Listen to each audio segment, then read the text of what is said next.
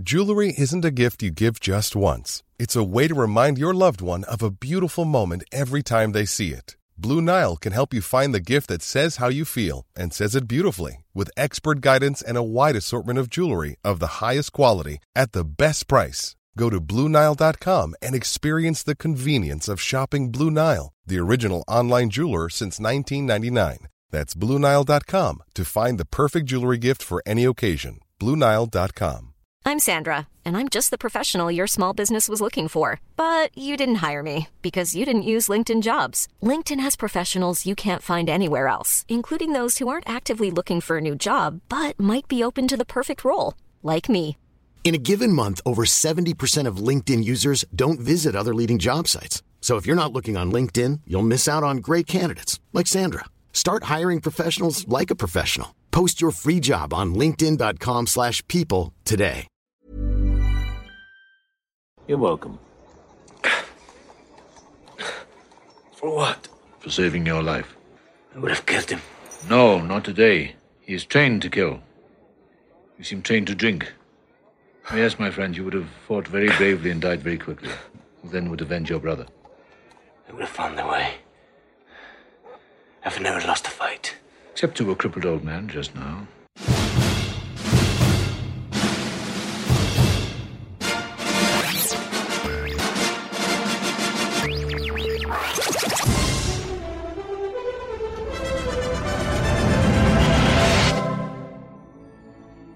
Peckerwood?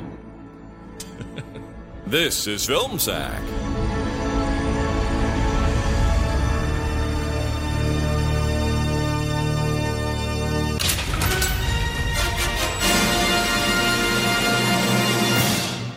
Oh, sure.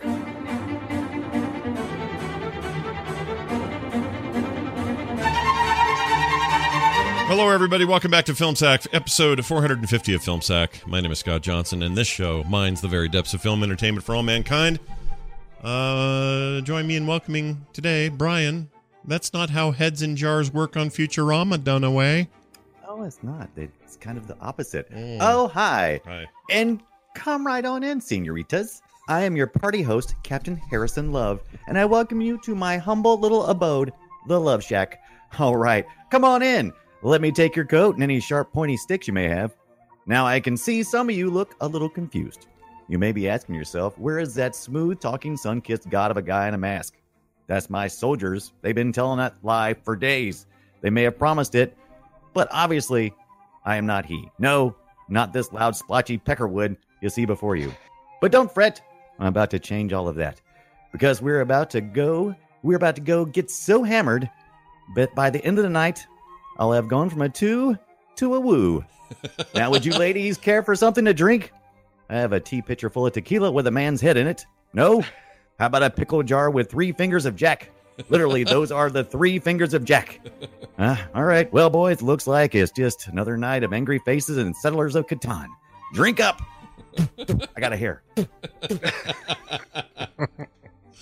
Uh, I love that they're playing Settlers of Catan. What an image in my head. That's amazing. Well done, as always. Down at the love, down at the love shack. That's really good. I, you know what? I had this feeling you were going to bring Three Fingered Jack or whatever into this. I just knew No, you I were. had to. Yeah, you had to. That guy's. Yeah, how do you know? Hope not? I didn't step on Ibbott's. Well, you'll, we'll Damn find out it. shortly.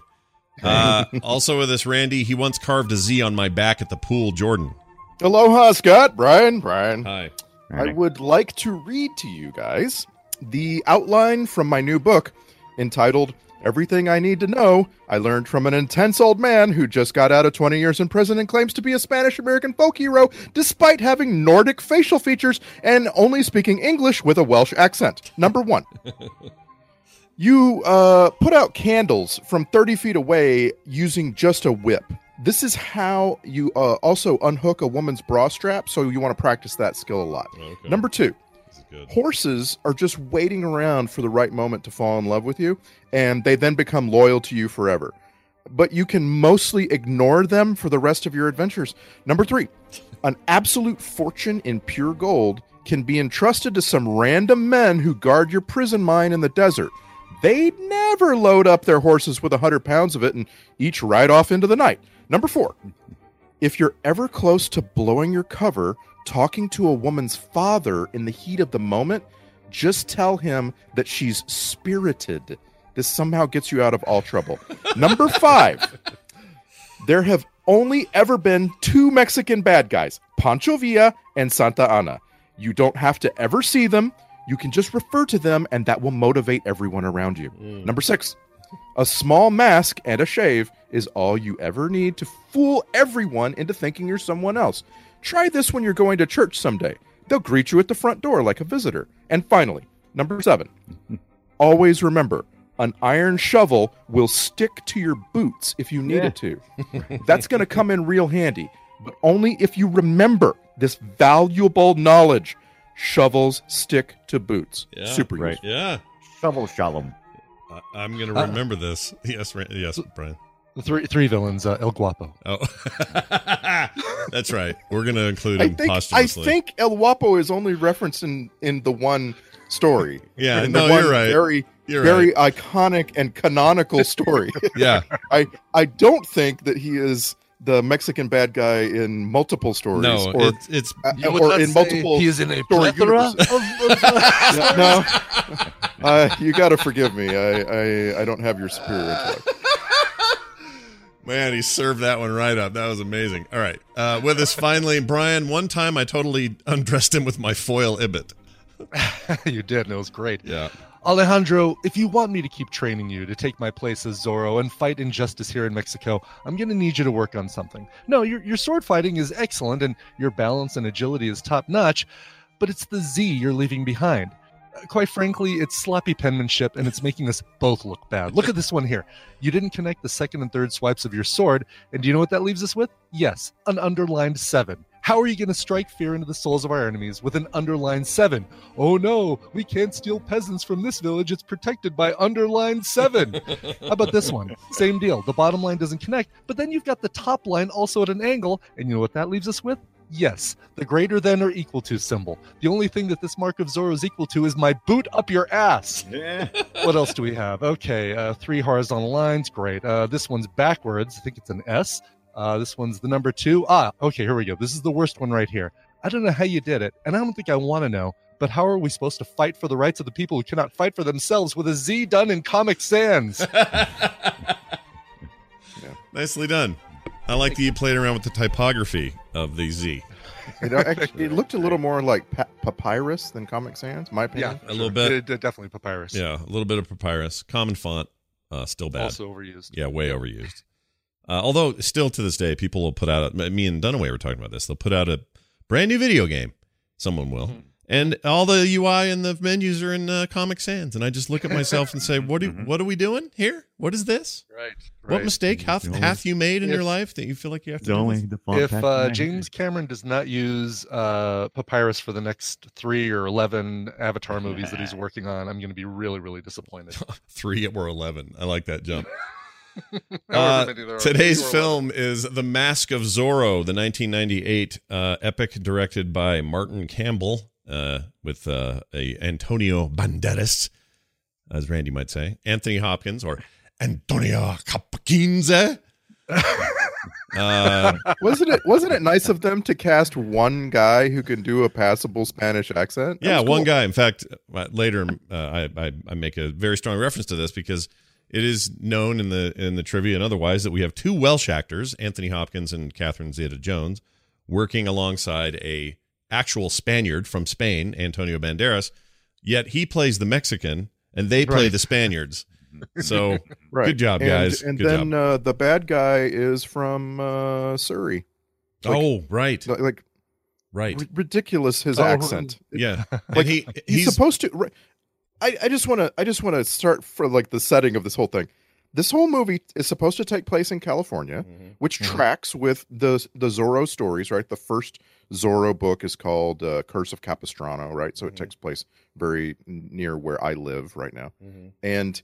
Uh, I think Zorro is is almost uniformly uh, like at, at the very least a west of the Rockies guy, right? Yeah, oh yeah. Like he's he's out here on the west coast Mhm. for all of his stuff. So these people, uh, all these people in this movie have have presumably been living in California their whole lives, right? Like Yeah, we we theory. see something and then we see 20 years later, right? Mhm. So they're Mhm. they're they're all they're all Spaniards or Spanish living in California their whole lives, you can't sound like you're from Surrey. That's No, all I'm saying. Yeah, he. There's a lot of that in this movie. A lot of a lot of casting that just is like, well, you could have, you know, just hired hire some, you know, Mexican actors. That'd be fine. Do that. I like it when they do that in movies. It adds to the authenticity, or a word I almost didn't say right. Anyway, uh, I like Martin Campbell a lot because turns out this dude made Casino Royale, but he's also very uneven. He also made that horrendously bad Green Lantern movie more recently, 2011 to be exact. Uh, but I like his take on stuff. He also did uh, Goldeneye, so he's got a couple of Bond movies under his under his belt. But you could argue that Casino Royale was like a game changer. That thing is a you know, Oh yeah. people look at that and go, "Whoa, 2006's uh, Casino Royale is the movie that changed Bond forever, or at least into the modern era." And, and I think I would agree with that. For but he, sure, yeah. he he rolled right out of this this like throwback to swashbuckly early Hollywood kind of tone to it and everything, uh, right into Casino Royale, which is just so crazily tonally different. Um, Okay, than what he no. did previously. You don't think he so? Made, he, he made a sequel to this movie first. oh, I'm that's what I'm thinking of. between Sorry, sorry. and, uh, oh, no, I'm wrong. Uh, he's he's right. 98 is when this happened. I keep thinking of that damn sequel in 2005. And, Yeah, and by the way, for in my in my understanding, the sequel to the Zorro movie is what kind of established uh, Orci and Kurtzman as writers, as a writing duo, and of course, from them we get all kinds of things later. Uh, I can't wait to watch The Legend of Zorro. It's bad. I can't wait. Mhm. It's bad. That's the one I was thinking about last week when I said the "Oh, horses did you see explode." The mask. Yeah, the the second one is more film sacky, And- but it's not streaming right now. So And by the way, that's funny you say that that thing about the horse thing. Whatever for whatever reason, what you said about an exploding horse took on a sort of a meme quality all week. We got tweets and emails and stuff. People going, "I don't see an exploding horse. When's the horse explode?" Like I got that a whole bunch of times. So thank you all for paying close attention to what Dunaway said and then making our lives better during the week. That was fantastic. Uh, but this, yeah, this movie is uh, not is not that is not the 2005 thing, which I remember being really bad. Uh, this turns out to be kind of just good. It's not, you know, I'm not going to say this is a great film or anything, but No. for what it's aiming to be, uh, you know, again, It swashbuckly. could have been a lot worse. yes, there you go. That's what kind of what I was It getting had to. it had it had all the trappings of being garbage, and it it was better than that. Yeah, it's better than garbage. the The Mask only- of Zorro, better than garbage. Yeah. Very garbage. I think a lot of it uh, played well. Uh, the only thing I still have trouble with these kind of movies is I've never been at the tip of a sword, but it always seems like you can command anybody to do anything Mm. at the tip of a sword. I mean, Yeah, you know what? That's Yeah. a funny thing because you need to unless you unless you've got a really uh, uh good like point in their neck kind of thing that you could just basically Right. just push it forward into it. Most of the other things you can do with a sword involve you pulling the sword away from them and then and then whacking Right. them with it. mhm. So you almost need, unless you've got the right angle at them and uh, and enough uh, enough of a bent arm that you still have some flexibility to go forward. Right. It's it's less of a and in real and in real duress. life, Mhm. right. In real life, I would probably freak out, but in a film, it just doesn't it, it doesn't play as dramatically to me because I'm like, just just step back. I, there's no doubt if I was standing in my massive mansion somewhere and suddenly there was a tip of the sword in my neck, I would jump backwards and run. right, mm-hmm. right. right, yeah, yeah. Why wouldn't you? I would. exactly. Yeah, that's the exact reaction I think you should have. But, that's not what they of did They had, a- they had a lot of they had a lot of uh, standoffs with a sword in somebody's neck or Yeah. you know body or whatever. It happened a lot. Well, that's what I'm saying. It's like a throwback to that stuff, right? The Errol Flynn style yeah. sort of sword Swashbuckling. thing, yeah, where you're doing flips and swinging from drapes and and all that stuff. And I and as as that is, and as this was create or you know constructed, I think it succeeds in being one of those. Your much mileage may vary whether you like that sort of thing or not, but I think he. I, think thought the a sword play was. I it I don't, know how I I wasn't watching it super close and I don't know a lot about swordplay. All I can say is that as a layman of swords play, I was entertained by the Mhm. dance. I right. thought it was fun. And there's a lot of physicality to Antonio Banderas's performance, and it's really fun to watch him be so physical. Here's the thing about him: like back then, he is this handsome, demure-looking, you know, uh, Spanish man, and all of that. Mhm. Ju- Jump to current, he looks like uh, you're in the forest and you found a weird mushroom and you're not sure if you should eat it or not, like if it's going to hurt you or not. oh, really? I'm now I gotta look at just kind of looks a little like just a little unsure you know you're like oh okay but you know whatever we all age or whatever but it's fun to watch him at his really his prime just jumping I around hate like to a say this, but um, Antonio Banderas now looks like Fred Willard. kind of. I yeah. mean, I'm yeah. sorry to say that. It's No, true though. okay i think you're right i mean there's a little bit of fred willard coming out of there but So, uh uh, have you have any of you been watching the final season of Modern Family? no Yeah. this is it this is their done? Every I, I never every to it, though. episode is a send off of something or other. Right. And this past one, this past week, they sent off Fred Willard's character, which is uh, Phil Dunphy's dad, Mm. and uh, it was it was just amazing to see him. So I, I think that's also why he's on my mind. But if you look seriously, find a current picture of Antonio Banderas. uh, I, I you, you'll agree I'm correct. yeah and he's got Yeah, I think You, you agree with he, he, he kind of needs the long hair, right? Like even if it's gray, I'd say grow it back out and and go long because I think Right, that right. that's part of what weird looks so so weirdly different about him is his little short yeah cropped hair. like you you you know you've seen mushrooms in stores and you're like eh, these are okay i put them on salads or cook them up or whatever but this kind of mushroom i don't know this might be like psychedelic or it'll just make me sick He looks like a Silicon Valley tech giant robot that's learning how to smile. Yeah. So, Well- not not in this movie, but do you think you guys ever might confuse LQ Jones with like Sam Elliott?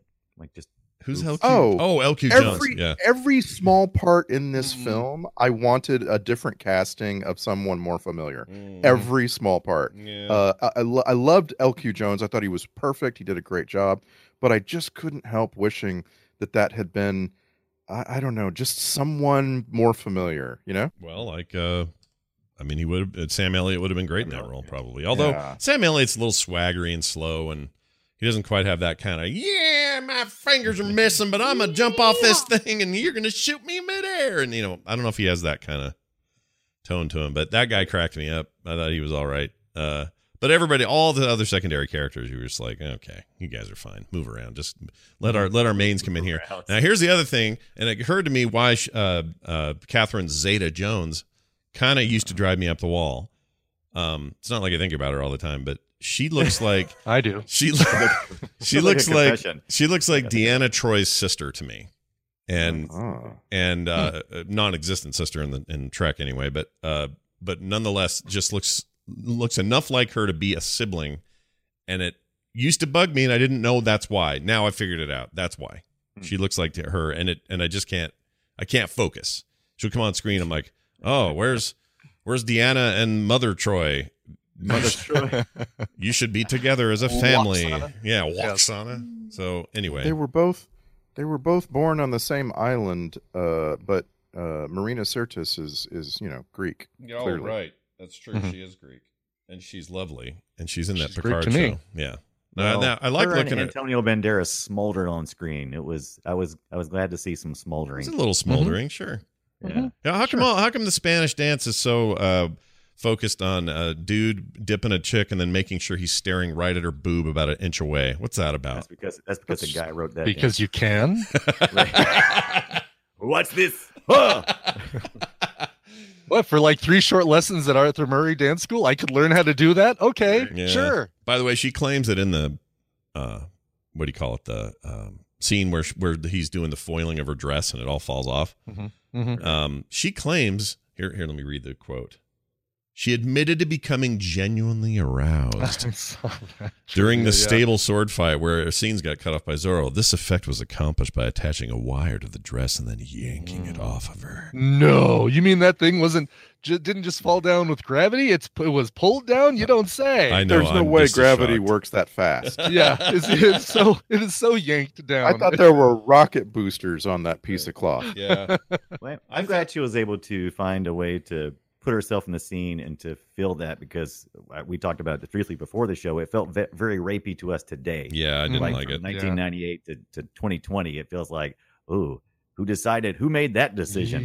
Yeah. Also, yeah, like he, like I understand they're, you know, playfully sort of learning that they like each other and all of this and and stuff. But I just think the dude with the sword, there's a power differential going on, and if your if your thing is to just cut all her clothes off and then run, so all that she's left with is her weird boxer pants and and enough hair to cover the nips. Like that's just a that seems like consent was needed. I, I don't know. It just feels like a bad way to start things off, and then it gets screwy because your mentor is her dad.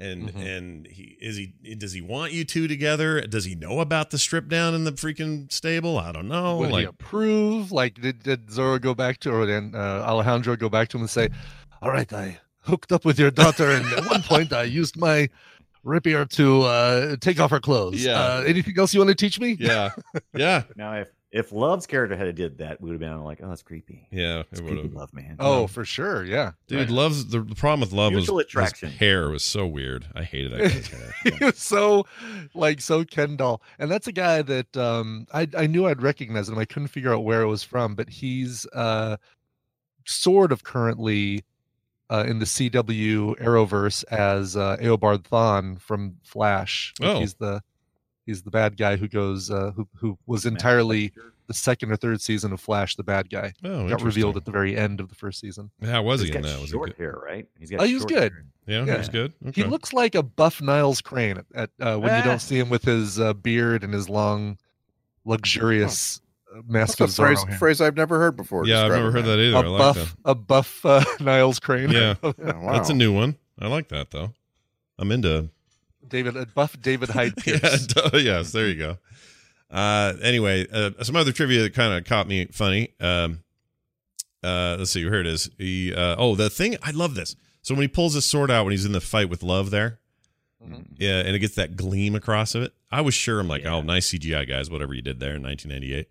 It's not. It's a it's a totally practical effect. They just figured out how to reflect the light exactly right for the shot. They took a million takes to get it.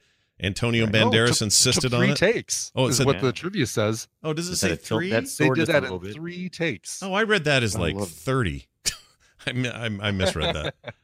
I'm surprised that only took three takes. That's impressive. I know. Yeah, that's, Yeah. I that's love this modern kind of genius age. Antonio Banderas is. Mhm. I love this modern age where visual effects have gotten so good that we don't even notice them anymore, and so we're like in really, really into this weird little ticky tacky stuff. Mhm. Uh, for my money, the best example is uh, what we do in the shadows. Have Mhm. you have you heard that they go and digitally erase anything that might be like a reflection of the vampires? No. Oh, really? No. Oh, that's brilliant. I love mean, that. you So- have to because it's yeah. right because they're vampires and so like Yeah. anything like it's like they're outside at night and there's a puddle on the ground and this you know the reflection has to get erased out of that and it's and it's so well done that you don't even notice it like you uh, like you probably wouldn't have ever noticed it if i hadn't just told you to look for it Yeah. Yeah. Uh, it was like they they put so much effort into this thing yeah, but then like over on the on the other side we're like oh look at look at how they strung up a bat and made the bat fly ooh that's kind of what a great effect I think what I like about that though is the not noticing. It's a, it's a two. It's a double edged sword. Not no no pun intended for today's episode with the swords, but uh, when your when your effects are so subtle that no one notices, um, yet it yet it does contribute to the, the the big package. Whether it's background in Game of Thrones and there's just sort of a hint of a castle off in the distance that doesn't actually exist, or whatever it is, adding crowds, you know, adding people to a crowd, making it seem bigger, but you'd never notice. That's an that's amazing we've gotten there. Like that kind of stuff is not distracting. It just fits it's perfect. But then you have the the other side which is none of those people that are so skilled at this get any credit you know what i mean you don't call it out it doesn't get noticed Right. Right. right. this sword thing you notice it because you're like ah cool and, practical it's, effect and if it and if you do notice it, that means it didn't work as well. Like it's a thing where you only notice it if if it's not done, right you know, and you see the seams, you see the uh uh the edges. yeah that's absolutely right and that's so fascinating to me because it it's uh And now the award for the special effects you didn't see. yeah like part part of me every time i see the special effects stuff for the year you know for for for oscar nominations i always think well most of these are just obvious. Like it's star wars because there's ships and stuff and lightsabers Right. and everything. And then but but then you don't think about all the little touch ups that even a quiet small film got that doesn't have it's not an effects heavy picture but they made a city in the background look like Philadelphia when really they filmed it in Georgia. But it was so convincing you never even asked I, I don't know I feel like those guys don't get the right amount of credit This this film also really tried. It tried really hard to make sure that you are seeing the real Anthony Hopkins, the real Antonio Banderas when they are doing stunts that they could do. Mhm. Like it it didn't uh, shoot from behind over the shoulder very much. There, you know what I'm saying? Like Mhm. there was plenty of seeing your actors doing real stunts, and that just that just really brought it way up for me. Like this, I would call this top four swashbuckling films for me. Mm. Like Oh, yeah. just just I, I was I started out unprepared to have anything at all for Anthony Hopkins. Come on, Mhm. just look at him. Mhm. But I gave up that that complaint immediately, like because the film tried so hard to sell him in that role, and it did. It Yeah. succeeded. No, he's he's great. In fact, at 1st I went, "Oh, right, he's in this." I totally spaced it, and Mhm. then I started getting into it. And then he let his hair down, you know, for the when he got old and was in the prison and stuff. And I'm like, it's kind of cool looking. And then, and then Yeah. there's this whole thing about the costuming, where they were very careful about this to make sure that he, in his weird flared out pants and all that stuff, looked like a Spanish, uh, you know, uh, swashbuckler dude. Where Banderas was, at least in the initial stages before he got the Zorro black suit and everything, looked like a guy who was part of the Mexican culture. And they and so when they're walking around that circle of training or whatever, it's very distinct. Like Anthony Hopkins looks like he's gonna he's about to get a bull to come in the room and start doing a red flag with the bull or something. and uh Anth- and and Banderas looks like guy living in Mexico or living in California. And it, it's it's very good. Like that kind of stuff that well their adherence to time and place, despite the fact that some of these actors are kind of, you know, not native to the place that they're doing it, is Oh, but- still pretty good. Yeah. This is apparently Hopkins' uh, career, like right in a nutshell. Like, has anybody seen the Two Popes yet? No. Yeah. hmm I mean, he's he, he spends that whole movie playing an old German, Right. like like a very a very Germany German. You know, Yeah. it's it's Right. it's ridiculous. Like this is He has a just what he does.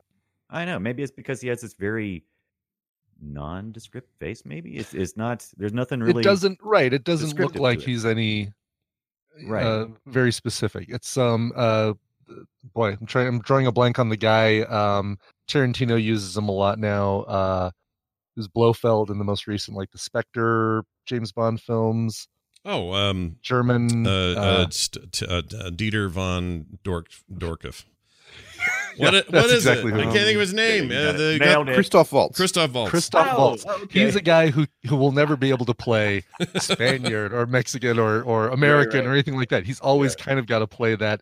Yes, Mister Bond. I He does every time. Yeah, he could do maybe Eastern European or maybe he could get away with Armenian or something. But but yes, Right. it's always going to be that you know German, Mhm. Scandinavian, Austrian something. He's great. That guy. He is great. Oh yeah, absolutely. Love him. But He's so but good. uh Django, Django, we have to go to town, Django. He was so good. all right. anyway. Uh, what else here? Oh, check this out. In order to, to accomplish the dress falling off. Oh no, that, that we already talked about this. I I can't about believe to that. say, wow, you're just gonna go right back to that. Why is that in there twice? Oh, I know. This, is, Uh-huh. this is what I was getting at. Okay, so here's the two bits of casting. I don't During know if I one believe. scene, there's a red on air light. Here it is, Sir Sean Connery turned Oh, down yeah. the part of Don Diego de la Vega. Good. Do you guys believe it? Right. Uh, Do you think he really Yeah. did? I mean, no, uh, that's just something that someone added to trivia. But I'm I'm really really glad it wasn't Sean Connery. I mean, he's Yeah. still making movies at this point, so he hasn't Yeah. retired yet. And um, I uh, thought it'd been fine. It'd like, fine. it's you, Womack. He he just did The Rock like not long ago, so I, I could see him doing yeah, it. well, he- you know, he played Spaniard in uh, Highlander, and it would just be kind of a continuation of that that character, right? Oh yeah. Yeah. I forgot about that. It was a Spaniard type. Mhm. What was I thinking of? I'm just adding. I'm adding to the trivia on IMDb real quick. Let's see. Uh, Stallone and Schwarzenegger Right. both turned down the role of Elena. Okay, go Uh, on. Okay. well, no, the, one of the trivia is that Shakira was offered the role of uh, Elena, which that one I question. You don't think Right. so? You don't think she was? Uh, 98. In, How ni- old was in like they're casting this in like 1997. Well, she was only she was playing twenty and was like twenty six or seven here. Uh, what's her name? But did we know who Shakira was in 1997? I don't know. No, no way. Did we not? Hold I on. don't I think we did. Maybe we did. I'm sure, I'm sure some people did, but I don't think we knew. She was definitely on her music career by then, but I don't think she was. she was, but not the not the huge pop star. I don't think. I mean, who knows? There's going to come a day 20 years from now where someone says, Did Billie Eilish really make that Bond song when she was just turned 18? she can't be 18. Right, I'm trying to see when her like when the first big hit because she she was uh um Latin music breakthrough it says in you know between 1995 and 2000 but I didn't think that uh yeah Laundry Service I think was the big first album here right with whenever wherever and uh Everything else was uh, Colombian focused stuff. Mhm. Yeah. right Yeah, I don't know. Uh, I remember, uh, speaking of Extra Life Radio, Obsidian was really into Shakira. You remember that, Brian? She was. I thought he hated her. What was no, he was. He, well, he hated a lot of things, so maybe we've maybe I've confused it. it? right. I don't I was, I remember. thought he was against. it was local to him though so Yeah, so it's like, nah, she gets all that fame. Yeah, Yeah, that might have been it. He didn't. He wasn't into not sellouts, but you know what I mean. right. But anyway, yeah, it says that she was supposed to be doing that, but she could have. I mean, it wouldn't. I don't think she'd have been too young because she's supposed to be playing twenty here, and I. yeah no I don't, it was I don't think it was a, an age issue I think it was a we didn't know who Casting Shakira was in 1997 Oh, I get Yeah. you. because it wasn't until 2001 that she had a really big breakthrough in America with Yeah. laundry service.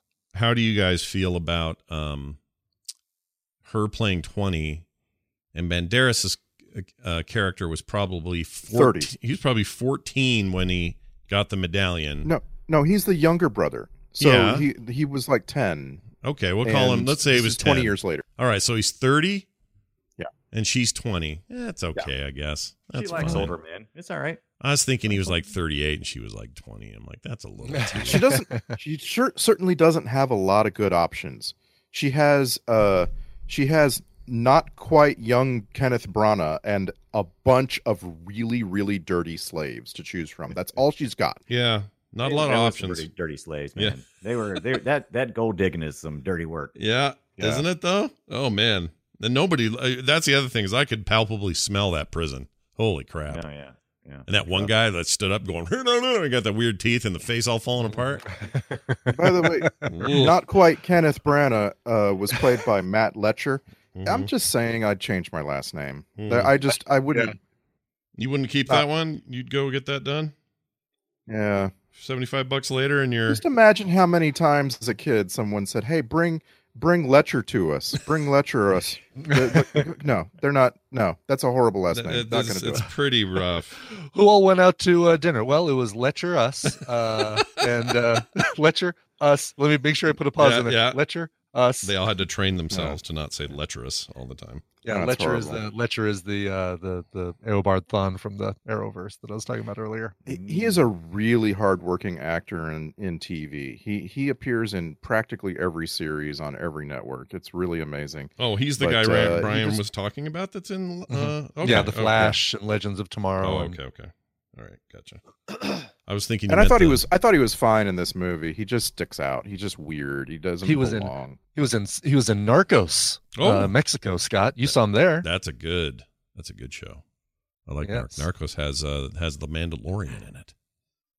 At least in the first Right. first two seasons, he's in that. Uh, Diego, what's his name? Not Diego Luna. What's his name? Oh, Matt Letscher. No. Oh, oh, no, you're talking about uh, Jaren, uh, the guy who plays uh, Mandalorian. yeah, Pedro Pedro Pascal. There you go. Pascal. Mhm. There you go. All right, let's see. Uh, not only was Joaquin Murrieta a historical figure, he was widely believed to be the inspiration for the original literary character Zorro. No, I don't know why that's in here, but that's kind of interesting. It is interesting. I like the idea that Zorro has some, you know, basis, basis in, in reality. Yeah, yeah. I like to Mhm. think that. I mean, I don't really think Yeah. it, but you know, He's for the people. he's for the people, right? Right. Everyone likes someone who's for the people. Great character with an amazing history of fiction. And there is no doubt in my mind that there will always be another Zorro movie. Like oh, there's just interesting. there's no Mhm. reason that that Hollywood isn't busy working on the next Zorro movie. Yeah, do you think do you think they are for real? Like somebody's working on Yeah. something, th- throwing a script around or whatever. Yeah, it's like Batman. I mean, and and Zorro was one of the inspirations for Batman. Like uh, there there's always someone somewhere working on the next Batman. That's true. Well, that we know for sure. I here's what would be cool. I got so now we just talked about um, uh, I forgot his name already again. D- uh, D- Pedro, Pedro Pascal? Pascal? Sorry, keep saying want to say Di- uh, Diego Luna for some reason.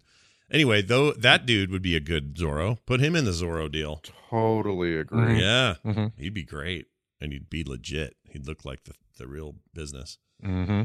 Uh, and I also wouldn't mind a darker take, like a little more. Um, l- I don't know. May, maybe you can't do this with Zorro, but less uh, old Hollywood and more. I don't know. You know, no Errol Flynn grinning while he's sword fighting kind of thing. I think you. I think that's part of the character. It's like uh, yeah, you're probably right. I just I don't know. Batman without being broken. You know, Right, right. you kind of have to have That's have good- that in there. That's a good. point. Wait. What? I gotta stop the show for a minute. Oh, what's the because matter? I, I went to IMDb and I did pre-production movies. First of all, quick aside: The Passion of the Christ Resurrection. That's right, Christ is back for part two. Mm. But that's not really related. Django and Zorro Mhm. are, are slated for 2022. Mm-hmm. Django, like a uh, Django. Several years after Wait, the wait, a movie Django, called Django and Zorro Django, together? yes, Django Unchained. Django meets Don Diego de la Vega. Hold on, you sure this is the Zorro. same? This isn't this because Django's got a long history of lots of Django's. So this isn't. Right. We're not talking about Tarantino's Django, are we? This is it. Is let me see if it's anything. Is it Jamie that Foxx or on- anything? Say in Here, I'm there? gonna. It it, No. uh, it looks. I can't tell because the poster is kind of nondescript, and then Zorro's Yeah. masked. The I'll post poster it, is I'll a stylized uh, art. So Randy's right. Pre-production. Someone is working on, literally working Yeah. on a Zorro movie. Oh yeah, Oh, always. based- I'm telling you. It's based on a comic book, oh, the original Vertigo Zorro's? comic. Yeah, there's a Django Zorro uh, Vertigo comic Vertigo, booko. Vertigo. oh my God! comic booko. You've held back. I didn't know your Spanish was so good. You really, uh, right? Spot on. That's uh, Spanish for comic book. Jeez, what took you so long to tell us about that? That's amazing. Wow. yeah. So All right. apparently this is a thing. I'll Yeah. s I'll see it. That seems interesting. Sure. You know what we're supposed to do? Somebody told me the other day that we are that, that FilmSack has a duty that we have not been doing, and I said, "Oh, really?"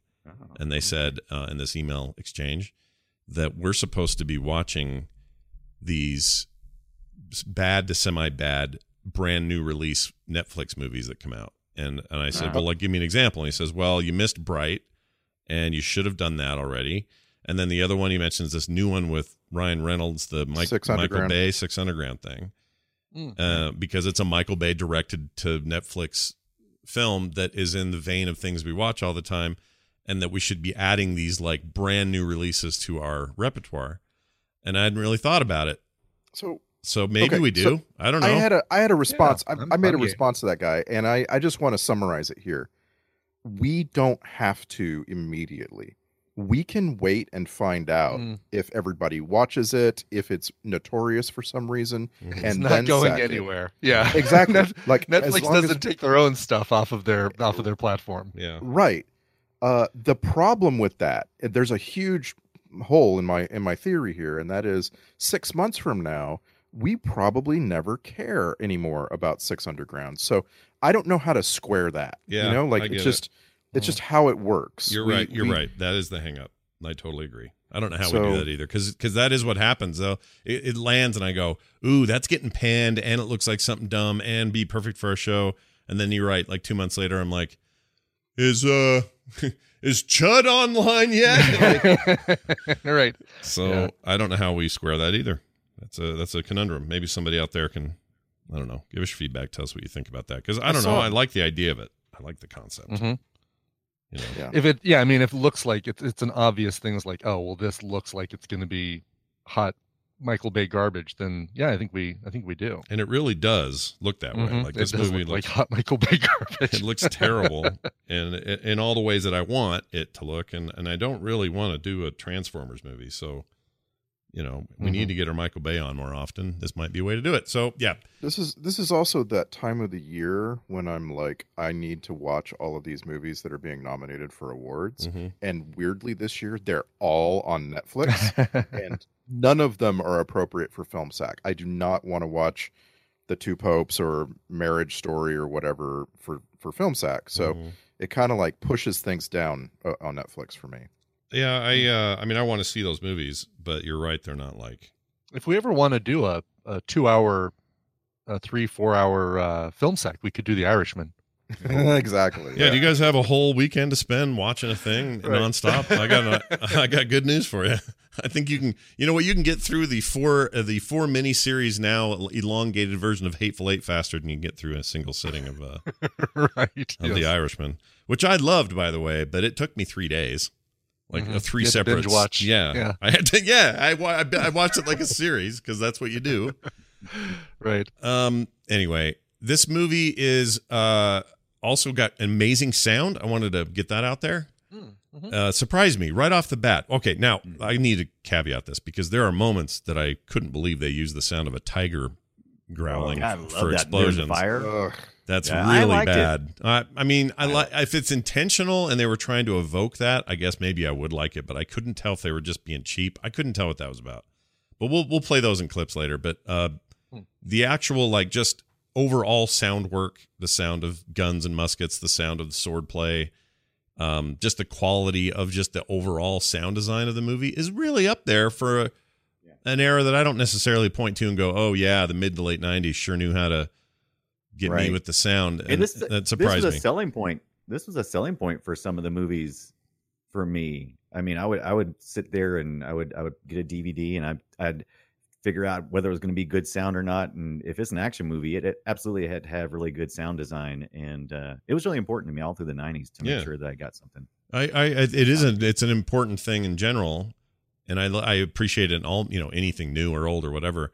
This just surprised me. I thought it was going to sound like I don't know, uh, Maverick or you know, just something from that era where it's just fine, you know, it gets the job done or whatever. They're not doing anything anything special, but this was this is the line I usually this is the line I usually drew between uh, whether I was going to purchase a DVD or not back in the day. And the reason why is because I spent you know a good bit of money on my sound system and making sure that it was all good. So I, whenever I saw an action movie, I wanted something that was going to you know blow everybody's socks off. Yeah, because you were showing off your hot new uh, co- Yeah. copy of Mhm. uh, I don't know Fifth Element or whatever, and people were blown away. Blown Yeah. away. DVD, it's the future. Man, I'll tell you, we'll man, never first- get a better uh, way of getting movies Right. than DVD. It'll never No get better than this. Indiana 480p? Jones- Are you kidding me, man? Sorry, what? Indiana Dunaway? Jones stuff sounded so good back in the day. Oh, There yeah. was just nothing to rival Indiana Jones on Laserdisc. Oh no, and you're right. That showed it off. That was a good example. That thing showed it off Mhm. so well. Sounds so good. And uh, I never had a laser Whips. disc in person or personally, but I had a friend who had all that stuff. And you know, I I swear I was at the movies at his house, but I look at it now, I'm like, oh my gosh, I got a, I I got a better iPad than I he had a TV. Yeah, and it's it, it, you know, there's nothing better than a movie format where halfway through the movie you have to get up and flip Yeah, the disc hold on a over second. to watch the Hold on rest. second, Exactly. Stevie. Hold on a second. Flip. Yeah, Sometimes that- you had to flip it three or four times. Flip another flip. Yeah. Oh God. Oh. not the most uh I don't have the I have I don't have the most reverence for how we used to have to do some of that stuff. I mean, I guess we had to do it with tapes. I do. Then we had to do it with laser Laserdisc. Yeah, Yeah. but do you though? Do you really? I do. I don't want to get too far off the track, but this is something that I've been having a revival with that I found that satisfies something in me in this glut of entertainment that is just everywhere. I have found that listening to vinyl, not because it sounds a certain way or that it gives me some kind of hipster mood or nothing. I actually like how it how it it needs me to be involved and to the point that I focus more on the music. Like when I'm listening to mm-hmm. Spotify, I may like just go just burn through albums and not even really be listening or paying attention. But when I gotta when I'm on deck with my vinyl and I've only, I've only got like three or four songs on the side, I pay attention. I'm a little closer and I kind of I kind of eh, get involved with it. And the music just seems to mean so much more because of that involvement. That's interesting. I didn't That thought is- about that's that. a but- really cool. That's Yeah. a really cool way of of liking vinyl or a cool reason to like vinyl. Yeah, Yeah, because I there's it's a the tangibility of it, I guess, that we've gotten away from because now we just sort of search for what we want and we and we hear it in our ears and Just it's hit play fine. and go. And I, mean, when my album stops, my album stops. It doesn't play the next song that it thinks I'll like. yeah, This but is- are, this are is you worried? silence. But are you worried that I mean, think about that though. That's a thing you would have dreamed to have. Like you would have loved that. Oh, absolutely. and you still love it, right? There's a reason to love Oh, that. It's yeah, just uh, there's something to be said for the for- right when I the when I'm ways. wanting to when I want just background music, Spotify's great. It just keeps Mhm. going and going and Mhm. does everything. But when I want to just really just you know enjoy an album and just focus on it, like Metallica's Black album, I just picked it up Mhm. and I just I haven't I haven't listened to that album since probably cassette tape. I mean, I had it on CD, but I mean, I just kind of like just, just played it and Still didn't good. really pay attention. and to it it. reminds me of when I first used to get music, and it was all albums or, or even cassette tapes. And first thing I would do is is pop it on the record player and sit down and listen to the whole thing start to finish with the sleeve in front of me, the record jacket in Yeah, front of me, yeah. reading the lyrics if you know if they had them, Mhm. and Right. really get into the album. And I oh man, I miss doing that. I don't do that. I get a new album. It's like, all right, gonna listen to this while I work on uh, Yep. freelance or while I'm doing this other thing, and I don't I'm give it the always- attention I'm always saying that to my fiance because she says one of the things she says, you know, we, we both like to watch movies. And I'm like, correction, you like to turn on movies and do other things while the movie Mm. is on. And occasionally look up. Mm. I like to watch Yeah. movies. It's like, what do you got there, Brian? Nothing. Just me and this movie and maybe some popcorn and a soda. All right, I have two counterpoints. Go. Uh, Do it. number one, uh, don't start a statement to your uh, uh, lady friend with the word correction. Number two, um, It's like a bonus intro here. I like it. Keep going. yeah. we have got True story. to we have got to to somehow teach or trick the next generation and the next generation after that into not uh, becoming uh, another generation of people who collect stuff. Oh, It yeah, is- absolutely. It is like life and death for this planet at some point where uh, we, you know, we have the means, we have the ways to stop with the stuff, Mhm. and we can do it. Uh, we can do it across an entire society of people, Right. and it's going to require that we sort of let go of the feeling you have when you add another you know paper book to a shelf and i know i believe me i know that feeling it's Oh, a yeah. great feeling Yeah, I do it. I- but when I look at man, when I look at the CDs in my garage, it is insane. It just it's like right.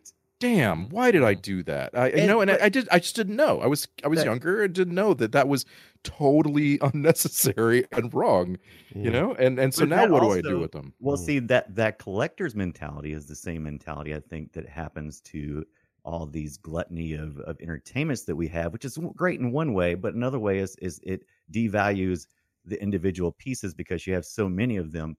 My whole album collection, Randy, is about eight albums. Yeah. So it's not like I'm going out and I got a whole wall of albums. It's not like I go to the record store every weekend and pick up, you know, three or four more albums. It's not like that.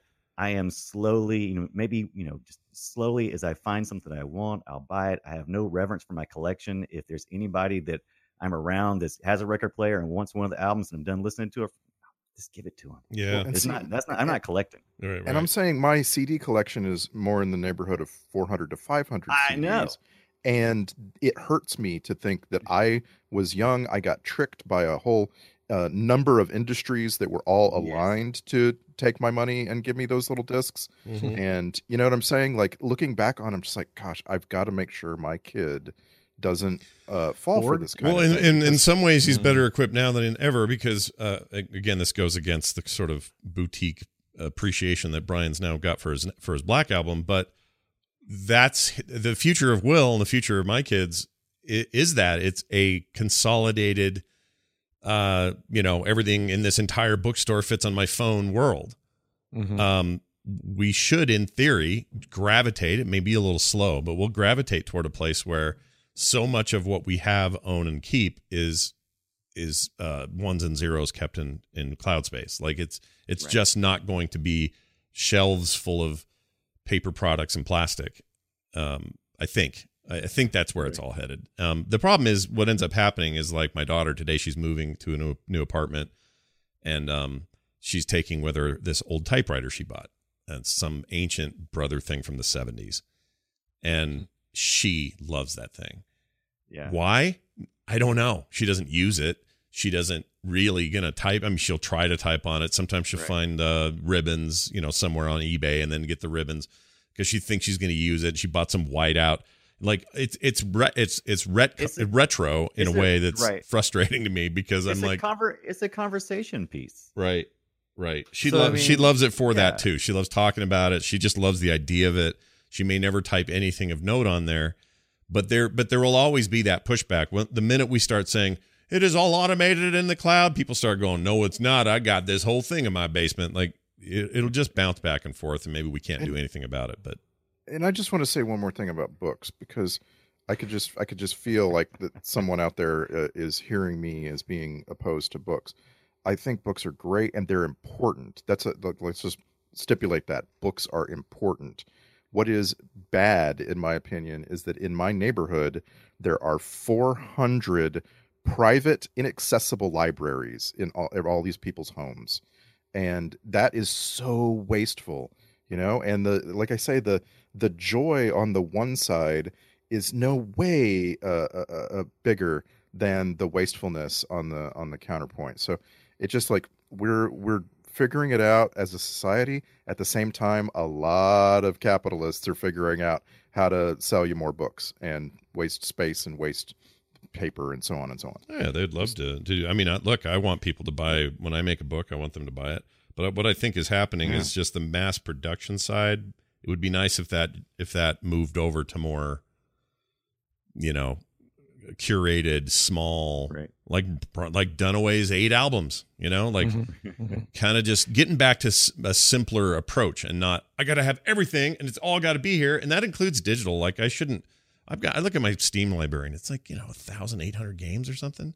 Now a lot of those are free codes and you know stuff over the years and whatever, but that's just ridiculous. I'm not gonna play all that ever. Yeah, I know. so- and, and you can once again, you, we could argue. Oh man, how do we get so? How do we get over Oh, this is good. This is a good little Hey uh, Zorro, how did we get over here? I don't know. but I will say philosophical this, discussion. Nothing wrong. No with matter no matter how many times we try to figure out, there'll always be someone going, "Yub it," and that's because as long as we are consuming things, period, there's a cost. Yeah. So those those games that are on the Steam out there on Steam somewhere that you have access to, you could go, "Oh, there's just ones and zeros, just a whole placeholder for when I decide I want to access that data."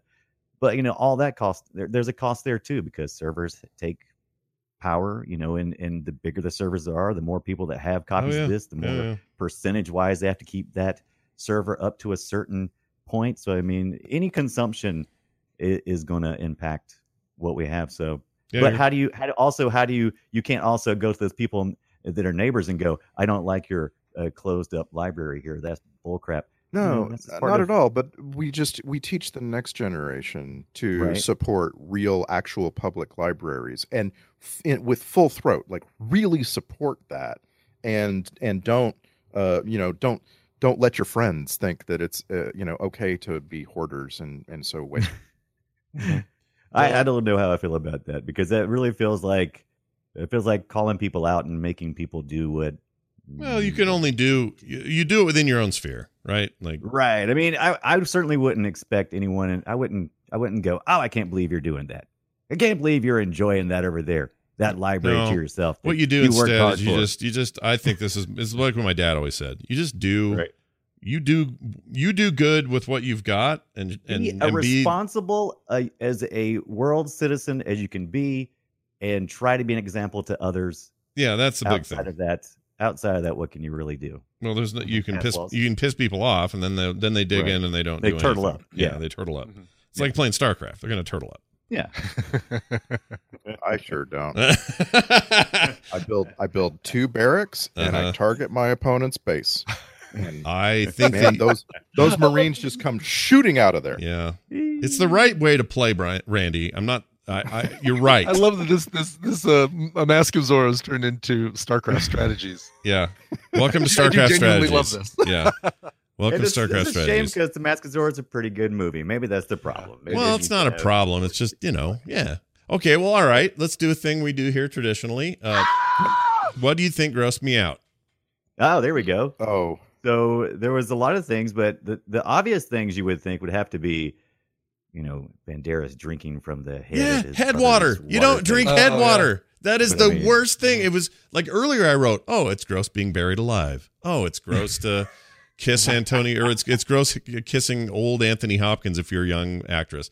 Oh, gross, gross, gross. But then I got to the scene where he purposely to show strength or whatever drank the water his brother's head's been soaking in. Right. F that and the donkey it rode in on, dude. That is horrible. Ugh. Ugh.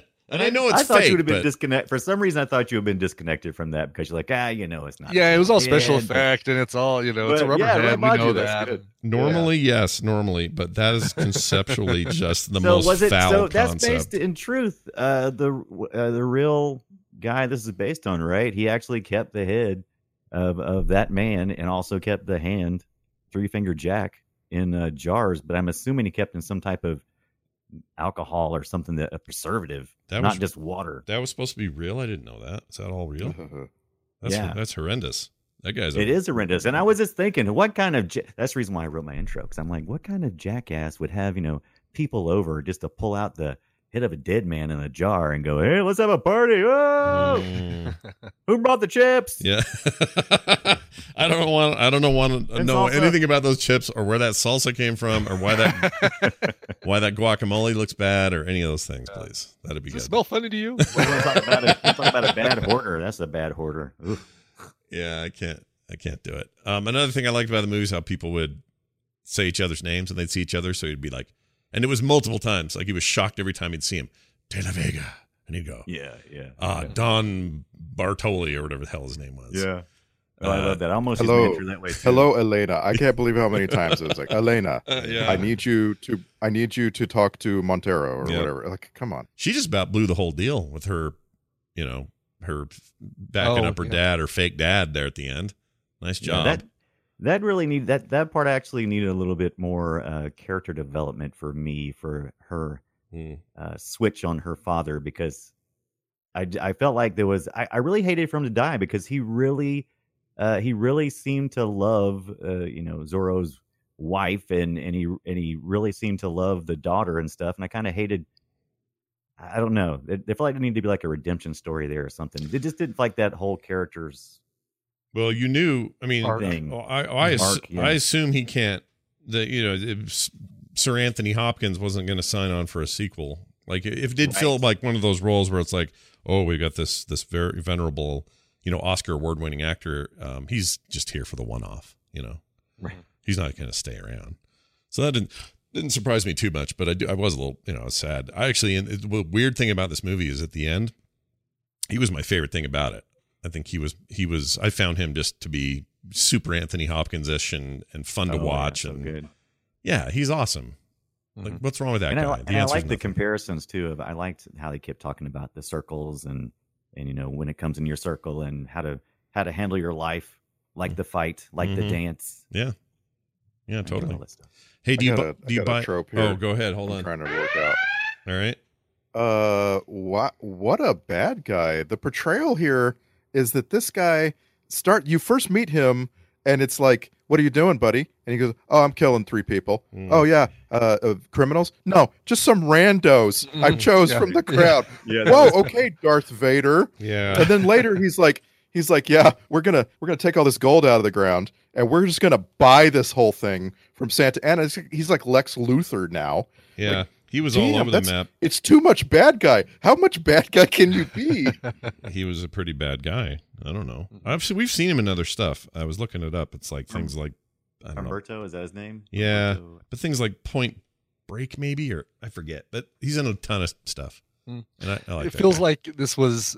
I, I had to look in the trivia to see if this role was initially offered to uh, Alan Rickman because it feels like like he'd be your number one pick for this role, and Oh, maybe it's just because we saw him in something else that was really similar to this. Was he Three Musketeers? Was it Alan Rickman? Uh, no, that There's something was like we watched we watched Robin Man Hood. in the Iron Mask. We didn't watch Three Man, the Musketeers. Iron Mask. and Man in the Iron Mask. Uh, That might be what I'm thinking. Well, of. the one Yeah. where the thing he's in Robin Hood, Prince of Thieves, we should which we still need to watch.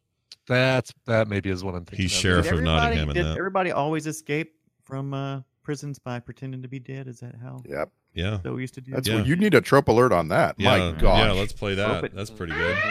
That was so predictable too. As soon as you see him in prison, you're like, "Oh, I know how he's getting out." hmm yeah, that was pretty good. I like watching a bad guy walk through with a little hanky over his mouth because he can't handle the stench that Mhm. he's created Oh, by yeah. boxing everybody in. You're right.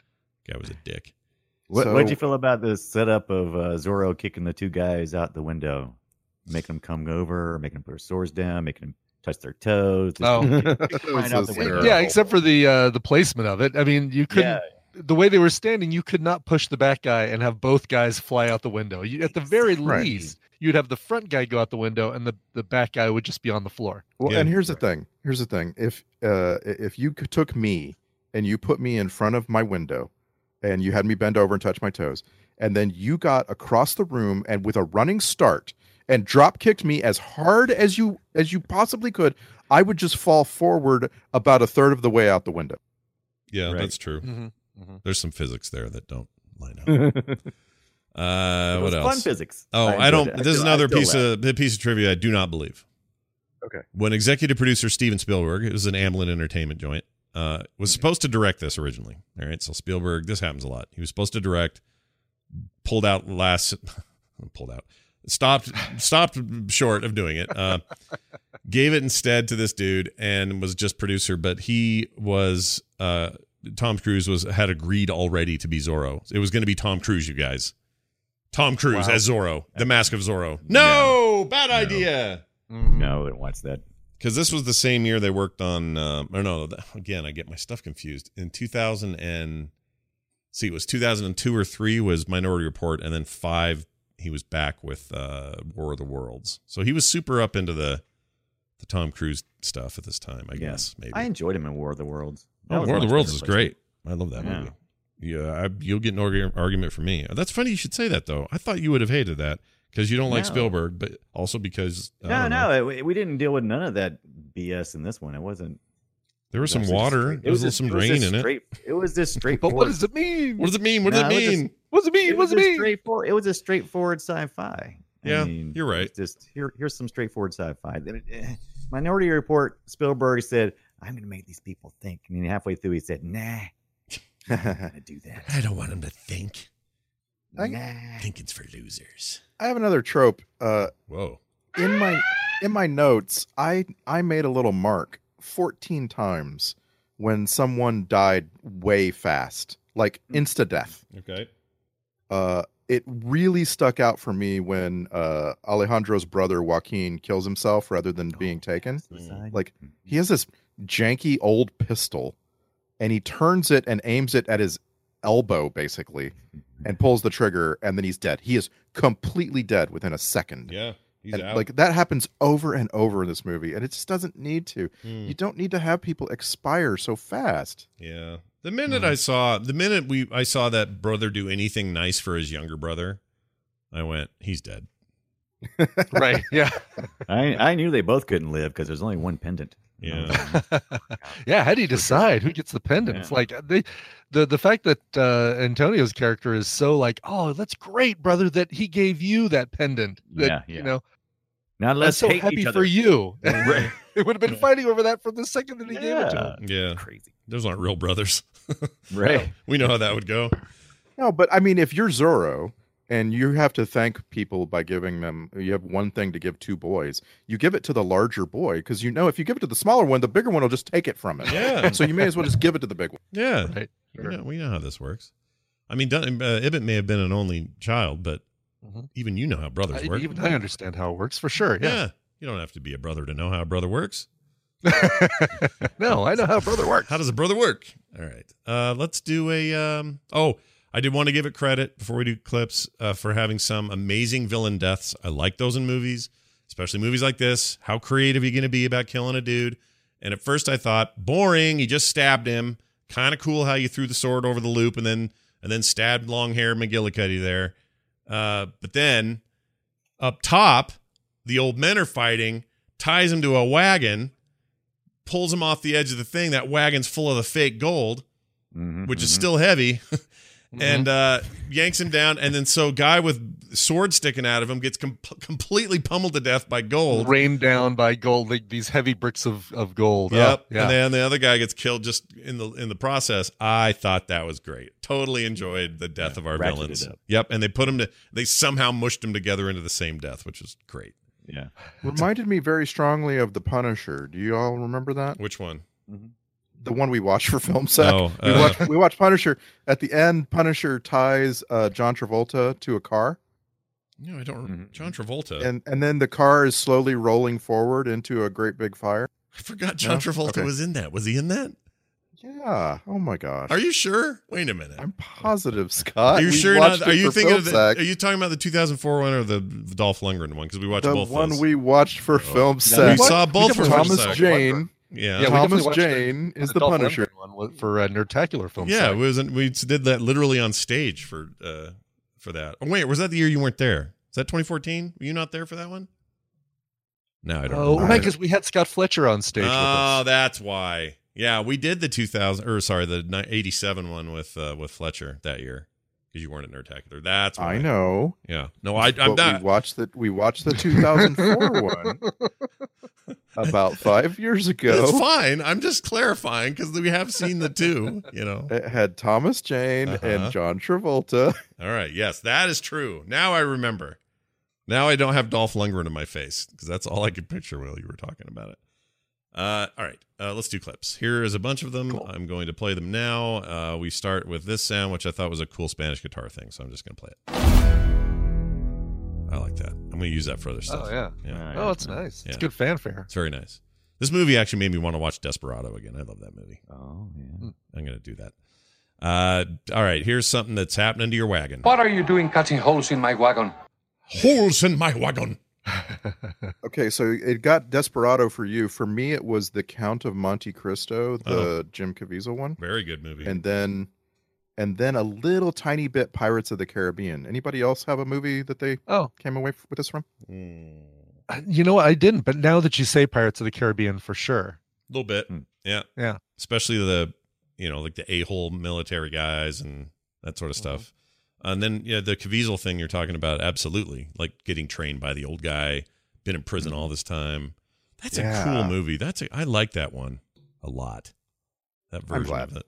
Yeah, I don't know very if it was the whips, but I kept getting the, or the nay the nay. action scenes. Yeah, the whips or the nay nay. I kept getting the action scenes of this movie. I kept getting the Indiana Jones fights. These felt like I don't know. It felt like the they were like him against a group of people, and then you know it just felt like it always felt like it was that dance. That was Little going uh, on. Temple of Doom style. Yeah, it yeah. just- it just felt that way. There's a little bit of that, sure. Uh here's uh oh, this is oh this is an interesting file. This is uh you, so Ibbott, you took your date to a mall once, I guess. Oh god, that was our favorite place. That was my favorite place to take dates. Yeah, and this was recorded that day, and this is what you said for some reason. Get the children out of the plaza immediately! I don't know what you were doing. I was trying to direct them into the Sam Goody next to the Oh. uh, B Dalton, Oh, okay, just north of the Orange Julius. gotcha. I would have been. Sbarro. I'd have been at the software, etc. You're making me want to go to the mall. That's funny. Well, I mean, all those things are not in malls anymore. I don't think. Nope. Well, Sbarro or uh, Orange Julius. You're might probably right. All right, here's Anthony Hopkins doing some uh, talking. Now, if you will excuse me, I'm missing my own party.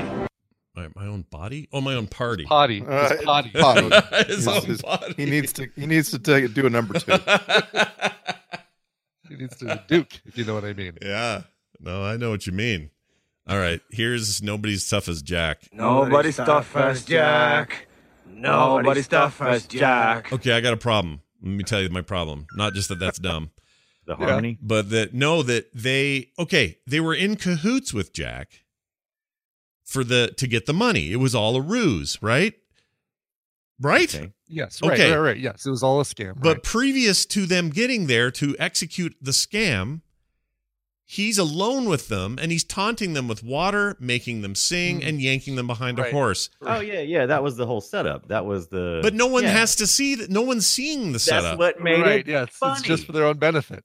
Yeah. Yeah, I that's what didn't- made it funny. These, I didn't these like were that. Obviously, Not funny these were to the- obviously. Yeah, these were obviously the chumps. He was the leader. This was setting up, you know, who was who. Also, But it's a lie to the viewer. yes. Like Right, the viewer, the viewer needs to be in on it uh, with the with the joke, so they can't show things that would make it that would be unrealistic to the payoff of it of, of Right. fooling us and the village as to the whole thing being. Which a is why I did not like that because they were not being truthful with me. Because Not I'm like, you. wait, I saw you guys earlier. You were trying to lie to me about your relationship, and then surprise me along with the people you're going to surprise. so, no, no, no, so it doesn't it's, work it's that way. It's funny when when you lie to the to the other people, but it's not funny when they lie to you. Yeah, Yeah, yeah, because I'm I'm in on the deal. I should be anyway. Right. I want to be in on the jokes. You know what though? I saw 27 episodes of Jackass, and I know that when you leave some crazy dudes alone, they punch each other in the nuts. They don't have to. Seriously, they really, really don't have to. They do it anyway, Mm. and that's what's going on here. This is just Jackass dudes being Jackass dudes. I guess so. I don't know. Uh, how about this? What's this? Oh, this is what the this is about bodies, had this checked out. bodies and bags. Bury the body. Bag the head. Bag the head. That's a plot device I will use later again with the head. Save the hand. Uh, get rid of the foot, the right foot. Keep Yep. the left foot, uh, and Uh, halfway up the take- shin. Mm-hmm. Take the guns. Leave the cannoli. Check his don- check his wallet. Is he a donor? Because we could probably take his eyes and his uh, liver and stuff. No, we're gonna we're gonna eat Look at the back of his driver's license. See if he signed it. Yeah. If he didn't, you know, we got to respect his wishes, but uh, everyone needs a new liver. All right, here we go. Hide in the barn. I don't know what this is. Now, of course, I have feelings for you. Oh, this is that guy's dreaming. I, I don't like him because he's smacking his lips. It was almost my gross pick of the day. Mm. So I'm going to play it again. Just listen to him smacking his dream lips. Now, of course, I have feelings for you. Yes. Yes. But quick, hide in the barn. Ugh. Ugh. Get him a water bottle or something. It's gross. All right. Aqua. Here's another request. Please, don't touch me. All right. Same guy. Well, that was date. That was Brian's date at the mall. that was after the ball. Aw, you missed the setup. I did. I didn't think about it till just now. Dang it. All right. Uh, a great neck cracking sound. I always enjoy these. So somebody got their neck cracked. Ooh, more like knuckles. Oh, Oh. Yeah. That hurt me. Yeah. Like it. Uh, here's a her her figuring out flower business. Can anyone tell me what this flower is? I know this scent. Si, señorita. It's called Romneya, but it only grows in California. And I believe this is your first visit to our shores. Uh huh. Is that like a California commercial? Is that what? Paid Um, for by the California Board of Tourism. Yep. What am I thinking of? What I just saw. Oh, that's you just gave me deja vu in the worst way. Mm. What did you do there, Brian, Brian or me? Both of you. Something just Uh-huh. happened in my head, that, and I and I can't even tell you what it is. The Mm. familiarity is palpable, though. Weird. you ever have one of those? Like, uh, Absolutely. Yeah, totally. Black- Did you just go on the California Soarin' ride at No. uh, California Adventure at uh, Disneyland? No. Oh. I don't know what it is. I don't know why that. I honestly, I usually can point out. Oh, that reminds me of this, Mhm. but I don't know why that. You maybe you guys we've done film sack so long that you just that combination of you guys talking just was enough to bring out something. I don't know. My brain's a big weird sponge. smells funny. All right, check this out. Here's a gagging Zorro Junior. So this is Zorro Junior gagging. It's fun. I like that. All right. Uh, what do you uh, what do you do with your wiener? Pointy end goes into the other man. Okay. Pointy end goes into the other the other men. Oh, I didn't. I wasn't. I oh, I was not at all ready for that. Wow. Uh, here's he, here he is getting another horse. I warn you, I'll get another horse. All right. That's nice. Oh, that scene was so slapsticky. It bothered me. yeah. Uh, here's And by the way, there's you can't jump onto a horse if you're a man, especially. You can't jump onto onto a saddle from a height of more than about nine inches. is that true? Hmm. I'm saying you jump onto a saddle from a height of 18 feet, you're you're you will cease having your manhood. Oh, And and you'll Yeah. wreck the horse. I'm about to say, Yeah. and the horse won't be too happy either. yeah. Yeah. I don't feel like that's good for the horse at all. Um, all right, here's a great line from Jack. I know you. You bet you do, Peckerwood. Yeah, Peckerwood. hey, what you do, you Peckerwood? we used to say That's- I went- Peckerwood all the time growing up. I love that. Yeah, phrase. I did too. And then I did a deep dive into Peckerwood, and I'm like, well, that's not what I thought it meant at all. Did a deep dive into Peckerwood. right on down into Peckerwood. It sounds And like you you binged a TV show called Peckerwood. Yeah. Did you know that? Did you know that Three Finger Jack was not only such a, a, a just a real guy, like that's a that's a person who existed in real life, Hmm. but there's like things named after Three Finger Jack on the West Coast. no, I didn't. yeah, know I didn't. I did not know this until look like looking this up. But like, there's there's a a freaking mountain in the Cascade Mountains called Three Finger Jack. The whole, the entire name. Wow. Yeah. All right. Well done, three fingered Jack. Did he uh, did he have one metal like gold finger or like a brass finger, and the other finger was like a piece of wood or whatever? Was that accurate? Because that was kind of cool. I like that. Was it a piece of wood or was it like a toilet paper roll? Like it. I don't think they had those then, did they? I don't think they no, had they, they didn't, and I kept thinking that doesn't look like wood. I'm sorry to say, the, I'm, I'm just going to read to you from his bio. His name was Jack Dunlop. Whether he had three fingers on one of his hands was never confirmed. Oh, Like, but they the called him The most that? important thing about him. Yeah. You're saying, not you're saying confirmed. he was like Uncle Jack. So he was all like, "Ah, "How many fingers I got, boys?" That sounds like my Uncle Jack before he died. Right. All right, here's another Peckerwood. Peckerwood? He's just asking it now. Peckerwood? Peckerwood? That was after he died. Here's a long and terrible laugh. I have heads in jars. All right. That's so long. Yeah, it's very long. Uh, I liked how he said this. The much debated Zorro. No. The legendary Zorro. The legendaries. I almost was drunk sounding there. I like that. Legendary Zorro. Uh, here is the. I don't know. I don't know if this is the big line for Hopkins or not, but it's good. Now I'm free to kill you. We should have done it faster. mm-hmm. Uh, okay, here's the first lion roar used in a fire. Sorry, not really a roar. It's like a tiger growl. Yeah, tiger. Uh, and it's even worse here. What are they doing? I don't know, I but I liked it. When did when did Backdraft come out? Because I remember that having the coolest. Well, I had that The fire sounds. Yeah, Yeah, the fire sounds. And I was trying Yeah. to think, was this after that? Because if it was, it'd be like I would be totally tempted as to, you know, oh, fire could sound really cool. Yeah. I don't think I ever saw that that Ron Howard film. Ooh, that was that was good. I like Backdraft. Could we do backdraft on here? Or is it too Back in the day. Is it too good? We have not, and we need to. 1991. Should we? Is it the kind of? Oh, I think so. I would Yeah. totally do Backdraft. Okay, yeah. I'd be down. Never saw it, so a lot of people Got in one that. of the lesser Baldwins in it. Oh, uh, not not Alec, but not Stephen, not Alec, but uh was the third or fourth Baldwin? the Uh, third or fourth Baldwin. Jermaine Tito Baldwin. Tito Baldwin. No one ever talks What- about what that poor name? guy. He was the one who was in that uh, Fair Game movie with Chris, uh, Cindy Crawford too, and I'm trying to remember his name. oh, um, uh, another Baldwin? Yeah, not Adam. No, Adam Baldwin's a different, whole different family, right? Or a Marlon. Marlon? Not He's just going through Jacksons. No, actually, I was thinking of the Wayans brothers, but okay. Oh, Marlon Wayans. There you go. Daniel. There, there is a Backdraft too with oh, Billy Baldwin. Oh, William Billy Baldwin. Baldwin. That's it. Billy Baldwin. Yes. He was okay. He seems nice. Mhm. So Uh, was wait, there a Backdraft 2? I didn't even hear with that, Dunaway. William, William Baldwin and Donald Sutherland came out uh, last year. What? There's a sequel to that that just came out? Yeah, Nice. Hold on. Back So the official list of Alec Baldwin's uh, siblings includes Stephen, Billy, Daniel, uh, Jane Sasso, and Elizabeth Keckler. Wow. Oh, you're right. Jim Just Sasso. last year, Backdraft 2, Is it Will 2019. Sasso's wife or something, or like No, no, Okay. her husband is named Randy Sasso. Oh. Randy Sasso? if you Sasso, I would have stuck with Jane Baldwin. I'm just saying. yeah, yeah. That's crazy. I'm- Because I'm it sounds like judging- Gene Sasso. I know I'm judging a lot of last names this episode, but eh, you're Jane Baldwin. Stick with it.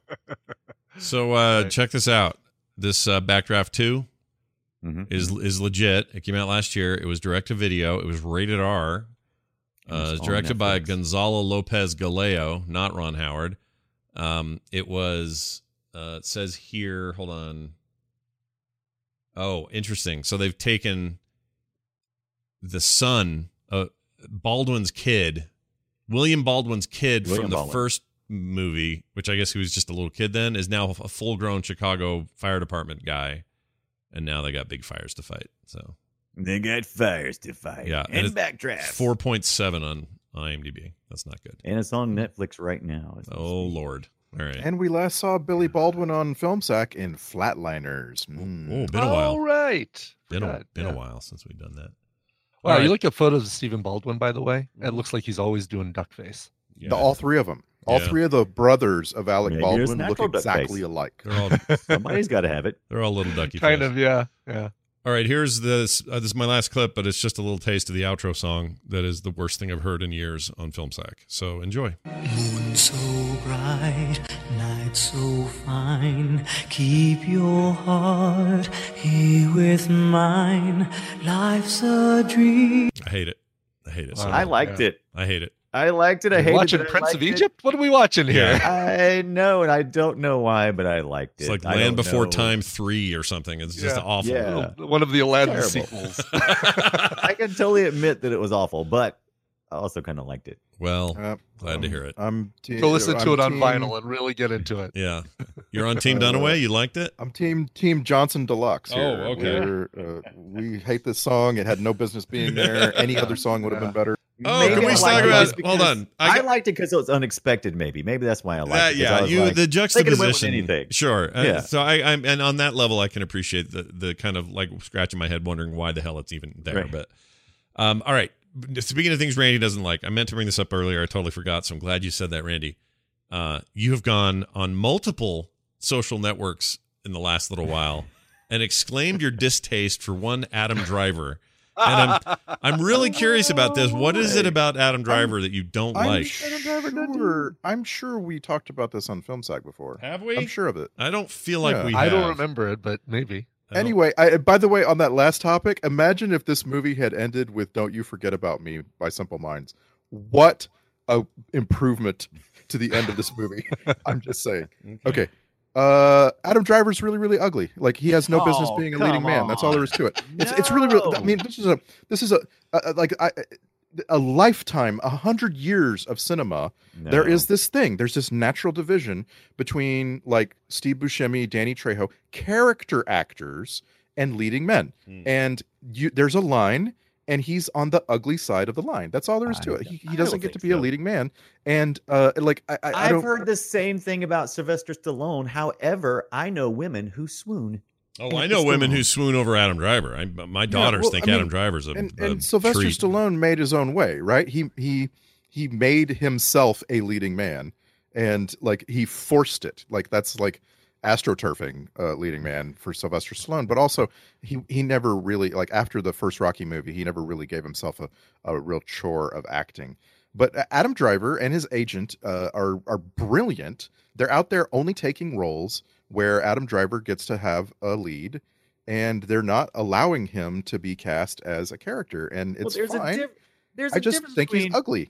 There's a difference between an expectation for a romantic lead where you may be interested in the person's looks, but just as a lead, you don't have to be attractive, right? Well, but I'm what I'm saying is there are people who would say he's he's uh he's legitimately attractive. I've I've seen him with his shirt off. I'm like, well, I know. Okay, think? I'm gonna I'm gonna No. side with Randy on that one point. That's that shirtless scene in that movie in uh, Return or Last Of course, Jedi. uh, when he's uh, uh, Darth Swallow. Yeah, yeah. But when, he, when he's he's just got that's a ch- that's too weird. It's just too It was all fake. That was a ridiculous fake. Yeah, I didn't like it. But the but overall, I find him super compelling as an actor, Mm-hmm. and I think part of it is he's weird looking, and girls like him. I don't unique Yeah. looking is the word Yeah. I prefer. Yeah, I mean he's weird I, looking. fi- I find that anytime you talk about something subjective, such as beauty, I think you're going to have a hard time unless there's just something universally, you know, that everybody can agree upon. And even then, I don't even know if everybody can agree upon it. yeah. Mm-hmm. Well, there's I- no. Yeah. I mean, imagine Buscemi with with perfect teeth. No. I mean, is it his teeth that really messed the whole thing up? I can't And if do you it. can, you know, eh, I I'm, don't know. I'm, un, un, un, un, un, un, But some people unable to see like it. I just can't freaking see it. Stupid. So your to your point, I agree with you. Like it's just not. It's just Adam Driver's weird looking. He's a good actor.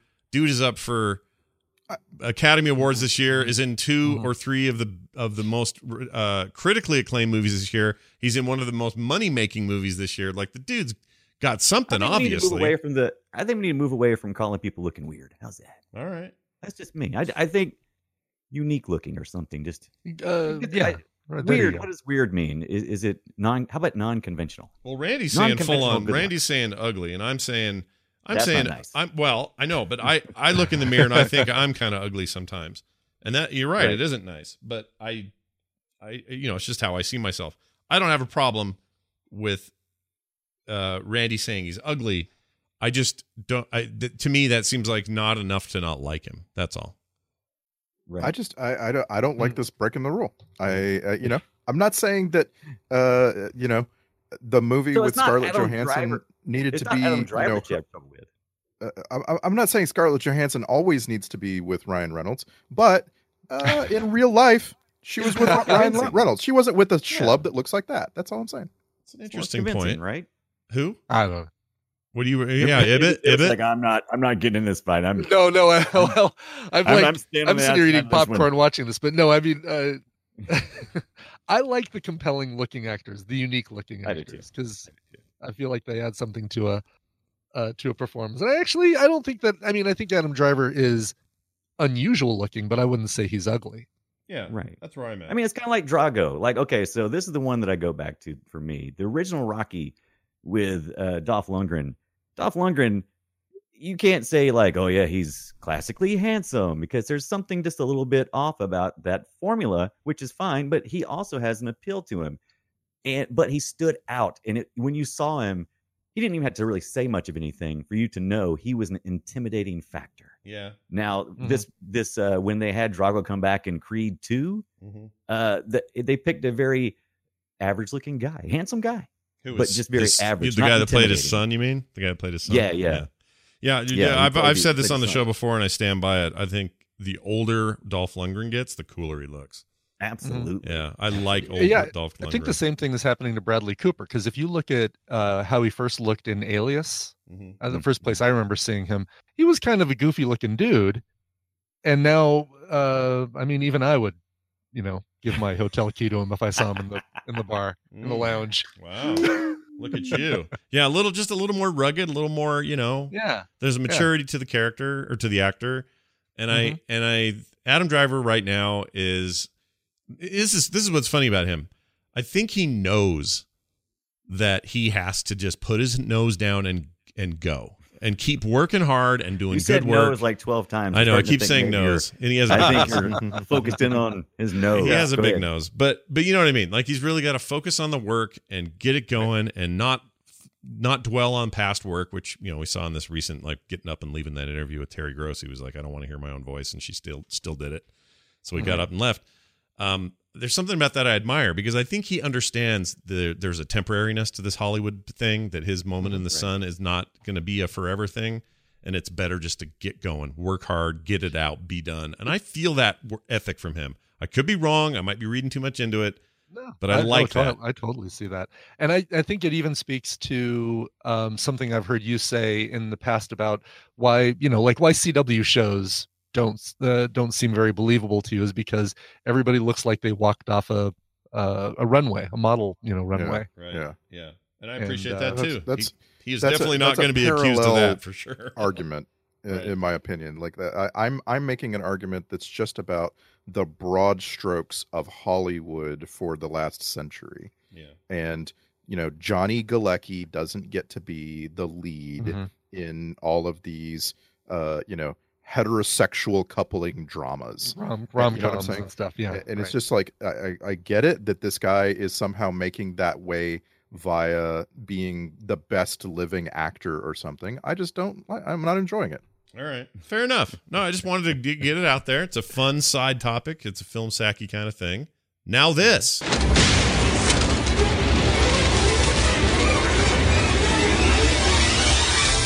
It's the film sack checklist. Two Welsh actors playing Spaniards. Check. One Spanish actor playing a Mexican. Check. Tiger noises don't sound like explosions. Check. Uh, Trek connections, none here. Uh, part of it is because Daryl couldn't. His he had to use his old form of trying to do this for some reason because it was kind of last minute for him. Um, but he couldn't find anything. So uh, unless you guys know of a actor, oh, you know who I think may have been is the guy who's in everything. If if you have something about Spanish people or something from Spain, that dude who's got the goatee, kind of balding, kind of second in charge with the bad guy. I don't know the name of the actor. Crap, I should know it. It's right here. Anyway, that dude seems like he was in Star Trek. at some point or another. Mm-hmm. Uh, what's his name? Here it is. Tony Amendola Lo- Yes. He was in an episode of Voyager. I just found it. Okay, yeah, he's he's your guy then. And and, every, and when I saw him, I went, "Oh, he's got to be in Star Trek." But Daryl didn't catch he it. He was in an episode of Voyager called Muse. Uh, Chorus. Uh, the episode was called Muse. His character was called Chorus Number Three. So you know, small connection, but as always, everything's connected to Star Trek. Yeah, he'd be a. Um, I'm looking here. Everybody's in Seinfeld. We should start doing Seinfeld connections. Seinfeld connection. Yeah, Yeah. that guy's been in there. It's crazy. All right, uh, let's get. By to the way, yeah. uh, the guy who played the older version of Antonio Banderas' brother, Yeah. was in Deep Space Nine. Oh. He was in an episode called Distant Vo- Voices. yeah, Daryl, your old way sucks. Good Look at your new way. Fire Uh, up- it took me 30 seconds to find those two, uh, but there might be more. Well done. Um, all right, so I'm going to give the soundtrack grade a P for perfect for what they're going for. I think it, it, it was absolutely the kind of soundtrack you want for exactly this kind of movie. Yeah. Yes. Like it's not like it's like my favorite or it's a really good version of it or any of that. But if you're going to make a movie like this, you want exactly that music. It's the perfect marriage of music and film. So good job. James Horner is a chameleon. It's amazing. Oh, is that James Horner? I Uh, didn't that- realize. He's great. Yeah.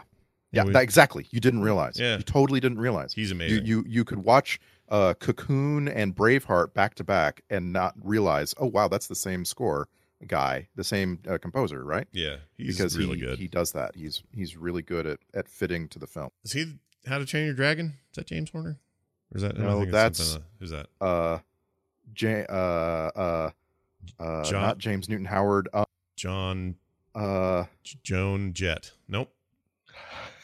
I hate myself for loving you. I can't uh, think just of it. looking through my scores. John Powell. It's John, Powell. Powell. Okay, and he was in the neighborhood. Uh, that, He is yeah, also John, amazing. John Powell is uh, also uh, responsible for like Shrek Yeah. and uh, oh, he scored uh, Solo, the Oh, Star Wars. Oh, movie. very nice.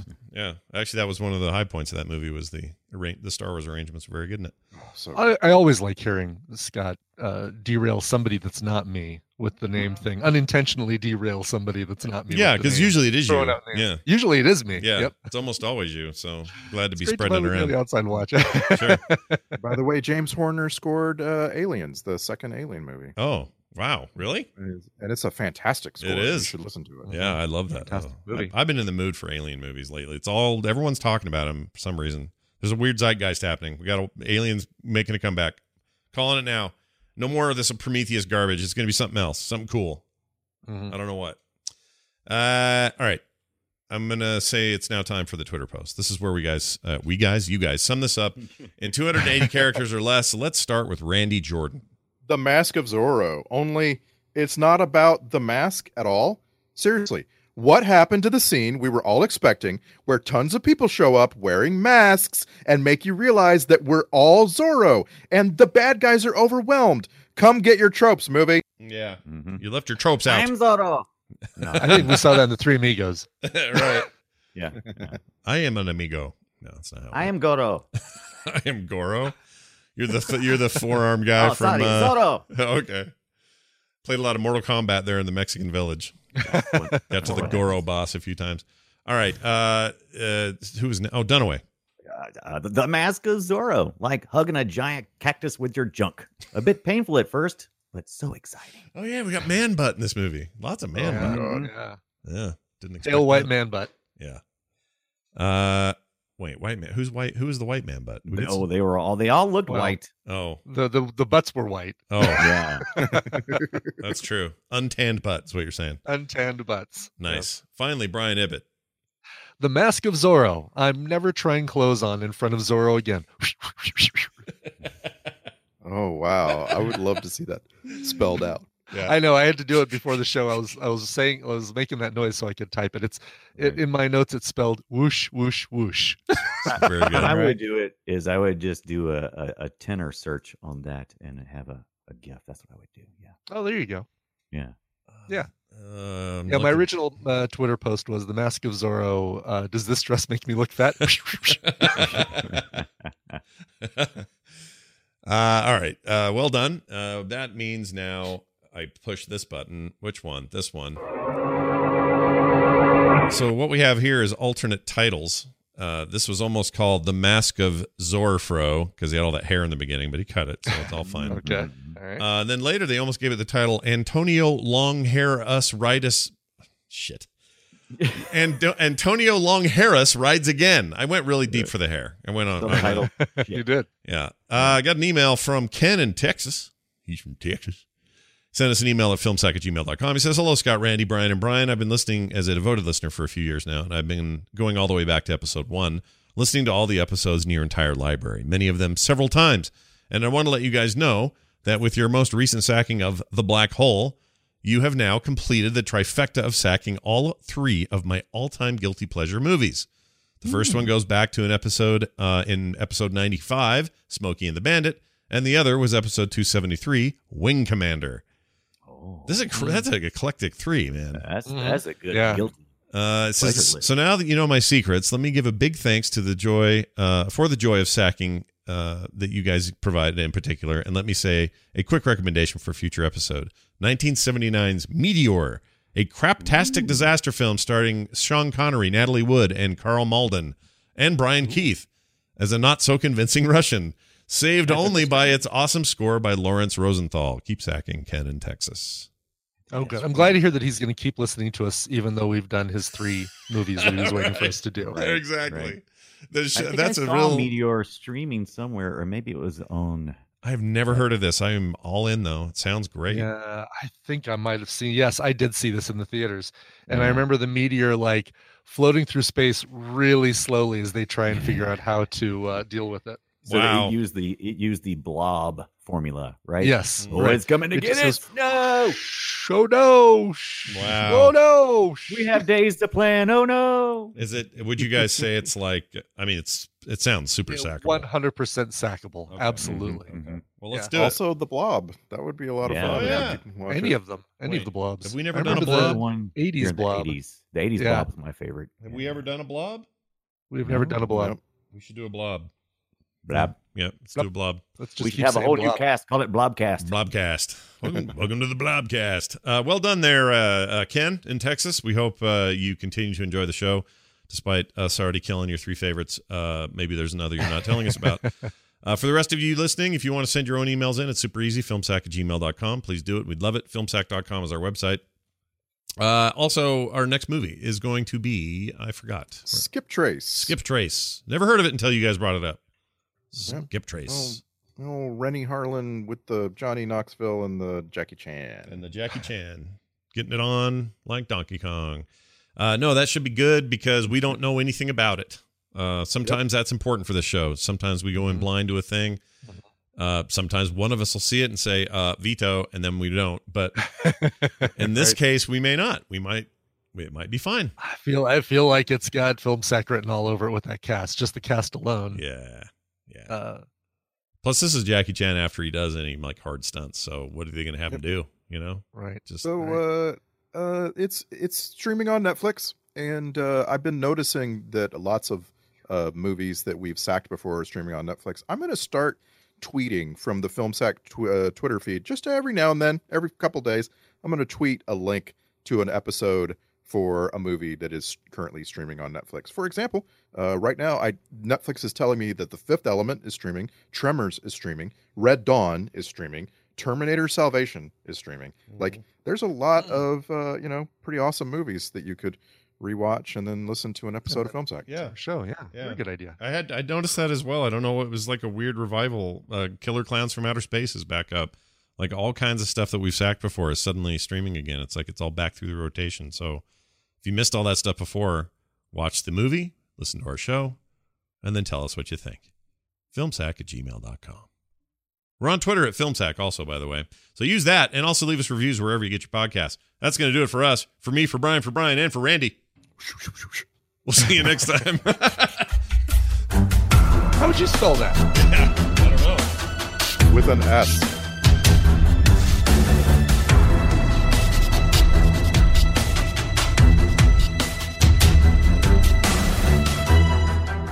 This show is part of the Frog Pants Network. Frog Pants Network. Get more shows like this at frogpants.com. Point the end goes into the other man.